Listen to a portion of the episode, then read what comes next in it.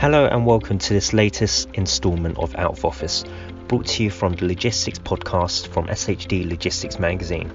Out of Office is an array of special episodes which includes interviews and insightful features whenever the editorial team are away from their desks. I'm David Tran, Assistant Editor of SHD Logistics and host of today's latest episode and reviewing this year's SHD Logistics Conference held last month at the British Museum in London. The event is one of the main highlights in the industry calendar, bringing key influencers across the UK warehousing logistics market to discuss pertinent issues in an increasingly important space. This year's event, themed Transforming Logistics Through Technology, sought to address supply chain transformation programs and how to accommodate a technologically centric culture without breaking the bank. Budweiser Brewing Group is the world's leading brewer, with brands including Budweiser, Stella Artois, and Bud Light. It opened its impressive automated facilities in Magor southeast Wales last October, which has the capacity to store 23 million pints of beer whose warehousing specialist John Tudball oversees the operations at the site. John came down to London for this year's conference, opening his speech with a time lapse on the big screen of their deep storage containers being transported across its high bay warehouse, before giving details about the company's 2025 sustainability plans. Let's join the speech where John details about their automation scheme in greater detail. So, our 2025 sustainability goals, and why I'm going through this is the project that we've just implemented really kind of fits into our sustainability goals going forward to 2025. So, water stewardship, smart agriculture, climate action, and circular packaging. Yeah, these are all part of our 2025 sustainability goals. You can see that uh, is embedded in our culture. There's some details here of the recent high bay that we um, installed in the Magor brewery an absolutely fantastic installation for us. It's really our first step into the automation world. It was opened in October last year and now it's fully integrated and it's 100% operational. Yeah.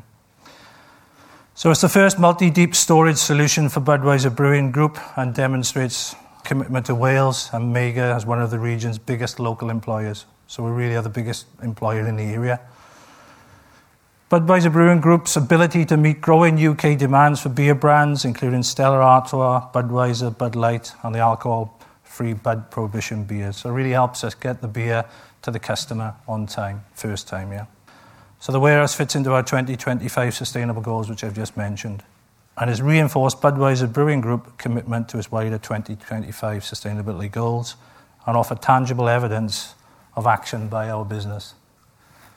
So the high bay details for our uh, automation, yeah.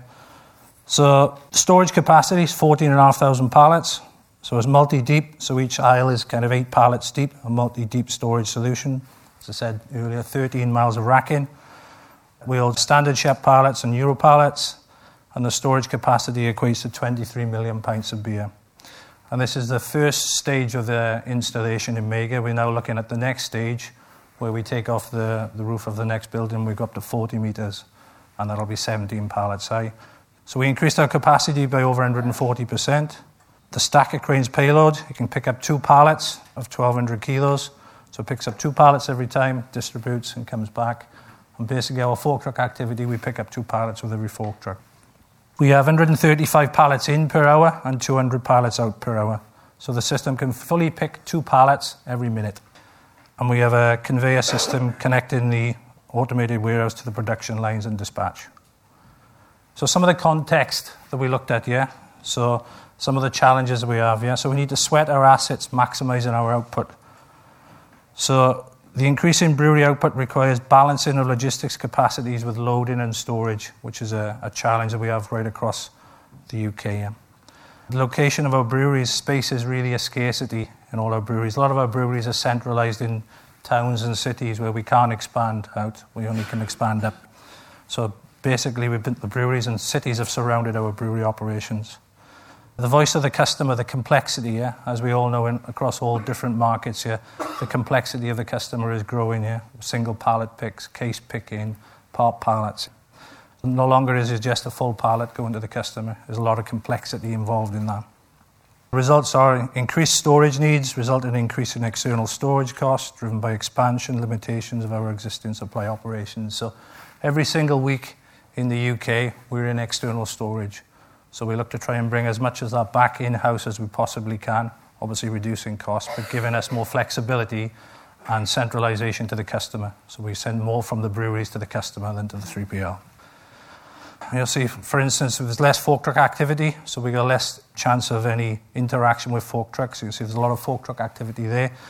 As we go through the project, the fork truck activity will reduce and there'll be automated AGVs going forward. Yeah.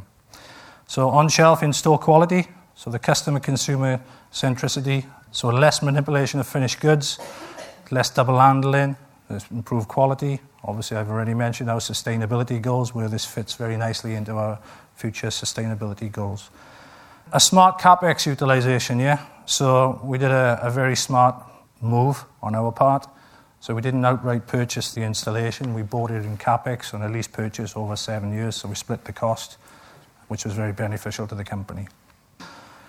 We converted an existing building. We actually used the actual 15 meter height that we had. Previously, it was just stack three high. So we've gone from three high to six high. So there was some work we had to do with the concrete floor, not a great deal, because it was built uh, many years ago with a view of a high bay warehouse. As I said, the leasing model we just mentioned gave us a positive cash flow and impact, securing project benefits.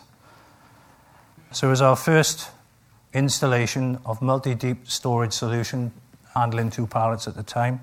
As I said, we're now looking to further install this automated warehouse in the Magor brewery and across the zone. So we've moving from horizontal to vertical storage, as I mentioned. Greenfield installation, new high bays are reapplicable for every warehouse operation. The savings gives us operational benefits in function of cost of people, so it's less people, less external storage, and less transport. So we don't shuttle back and forth with 3PL. In our inventory strategy, we send inventory to the 3PL, and 30% of that inventory comes back to the brewery because of batch availability and best before ends the match back up. So that'll then cease as well, yeah. And I mentioned the benefits of safety, quality, and sustainability, which is fully reapplicable everywhere. Our chosen supplier was Consoveyo, which is part of the Körber Logistics Group, and they have system integrators of in-house logistics, obviously the product solutions and the software as well, yeah. So part of the Körber solution network is HighJump, which is our software provider as well, yeah, coincidentally. So again, they have over 2,000 employees worldwide based in Germany. The national TV coverage that we had within the Magor brewery, we had an opening ceremony with our local MP, Jessica Morden, being very supportive to the, the brewery and the whole community. Our brewery manager gave a lot of information and interviews to the national press and we did receive a lot of coverage, which was really great for us. Yeah. You're listening to a speech from John Tudball, warehousing specialist at Budweiser Brewing Group. This was recorded at the SHD Logistics Conference at the British Museum on 14th of May 2019. At this point, he discussed some of the main features in Budweiser's automated site in Magor in Wales. After his presentation, SHD conference delegates all queued up to ask him questions. Here are some of them. How has all that automation affected your workforce, and what is it that you're actually doing to bring your workforce with you, and what's your future planning? Yeah, so basically, what we've seen is there's not a, a real reduction, there's a switch in skills of the workforce from fork truck driving activity to more technician engineering based. So we switch from one model to another model, and I think that was mentioned earlier in the, in the other presentations where we see and we expect more from people and we're upskilling roles, yeah. So we're kind of like going from fork truck drivers, people who are like engineering, technician people, to run and automate the, the operational part of the high bay, yeah. Pat Barlow, Logistics Reply. We had some dealings with a very large brewery in Eastern Europe, and just out of interest in your supply chain, how much of a part does security play, and does it slow down the supply chain? Obviously, there are strict rules and regulations and customs and excise and documentation in Eastern Europe. So yeah, it does slow down the network quite a bit. Not so much within the UK, but um, Eastern Europe, definitely, yeah. Our zone, our European zone, actually covers um, a lot of Eastern Europe. We're into Russia, yeah. So we've just acquired a lot of breweries in Russia. So we're through Russia, France, Netherlands. Our headquarters is in, um, in Leuven in Belgium. So we're strategically right across Europe, to Spain, Italy, France, Canaries we're in as well. And we're very big now in the, in the the Far East as well, yeah.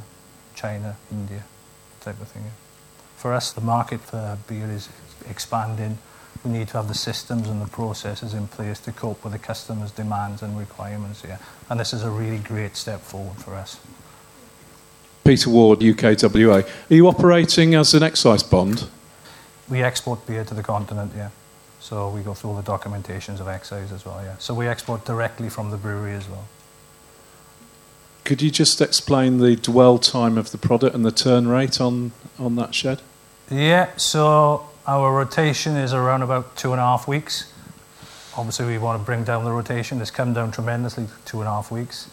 Through more localization of SKUs, we bring in the, the rotation down from two and a half weeks. So obviously, the, the less stock you hold in, the better for us. Yeah. So it's not just about building big warehouses; it's being smarter in what we produce and holding less stock and turning over more frequently. So yeah, we have lots of processes and procedures in place with our inventory deployment team to bring that down because obviously it's dead money. Yeah. Do we have any further questions? Hi, my name is Eduardo. I'm from Siemens. How do you define your warehouse network, the best locations, and how you define these to get optimized warehouse network? Yeah, so for us in the UK, we have two big breweries. We have one in the north in the country, one in the south in the country. And the network is all defined on least cost sourcing, where it's the most efficient to produce and manufacture the beer and, and distribute it, yeah. So we have one in the north, which kind of like services from uh, Manchester to the north to Scotland, and everything from the south is serviced from our brewery in Magor. So it's basically the positioning of the of the breweries to the sales forecasting that we have. Where we sell more beer is where we where we produce certain beers. Yeah. Hello, Mike Vernon. Are the lanes flexible so that you can have different number of pallets per SKU? So yeah, they're eight deep.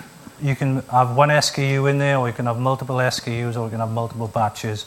And all the picking is done via our WMS system. So SAP is our host system where we capture all the orders from the customers, interfaces into our WMS system, HighJump, and then interfaces into our WCS system from Consoveyo. So it's kind of a complex interface of messages, yeah. So it's all based on the customer parameters of what we can store and what we can sell, yeah. And it really does help us utilization wise because we work on capacity here of around about 95%. Previously, when we were just stacking 3i on the floor, it was 80% because there were longer locations. We couldn't mix batches more efficiently and effectively. So for us, we're not just increasing height, it's the utilization factor as well that really gives us a big, big win. You mentioned sustainability and you mentioned circular packaging. A number of logistics companies are backhauling waste like bottles or tin cans. Budweiser doing that? Is there any intention to do that? And do you have the capability to do that if you wanted to? So basically, obviously in the UK, we're all a, we're a one-way market, yeah. So all the bottles are one way, so we don't have any returnables, which is different to the continent. In Belgium, the Netherlands, it's all returnable, yeah. So we are looking at a more sustainable packaging what we can do to reduce the, the cardboard, reduce the plastic, and eventually probably returnables as well, yeah. So returnables brings a huge lot of complexity, as you can imagine, yeah. Getting it back to the breweries, they need to be sorted, configured, washed, cleaned, and put back onto the packaging lines. But it's common practice from Germany, Holland, um, Belgium, the Netherlands, everywhere. Yeah? And I would be very surprised if we don't follow that module soon. Thank you, John. I have one final question for you. What advice would you give to another business which is needing to have difficult conversations about investment in automation with senior people at the company? Yeah, it's not easy. Yeah? It's taken two years to get a go ahead for this project, doing the right business case, the right rationale. We'd never really done it, so it was a kind of a toe in the water and a step into the dark. But when you can see, we did so many benchmark visits to huge FMCG companies, and automation is the way forward. Now our company has now grasped this, they understand. And what we did with this, we started small in one warehouse, 6-8, prove the concept, and now we've proven that it works. We're taking it to the next level. So it's not easy. There's lots of things that you need to take into consideration. One of the big things, the systems, the IT side, the WMS, the integration and the interfaces, and even small things that you think wouldn't be a problem, like pallet quality, like loose packaging, broken pallets, plastic, has a huge impact on the high bay. So the, the quality of the pallet that you put in there really has a huge impact of what comes out. It wasn't easy, but we've started, yeah. Thank you, John, and congratulations on such a fantastic facility. Can we show our appreciation, please? Thanks again to John Tudball, warehousing specialist at Budweiser Brewing Group. It's great to get some insight how a FMCG corporation like them are able to turn around huge orders to scale. There'll be more coverage of the event in the Docu podcast, which is to be released in the first week of July. Before then, we'll be releasing interviews with Chet Baker and a special roundtable with Conveyor Networks for our respective Logistics 100 and Out of Office specials. Until then, bye for now.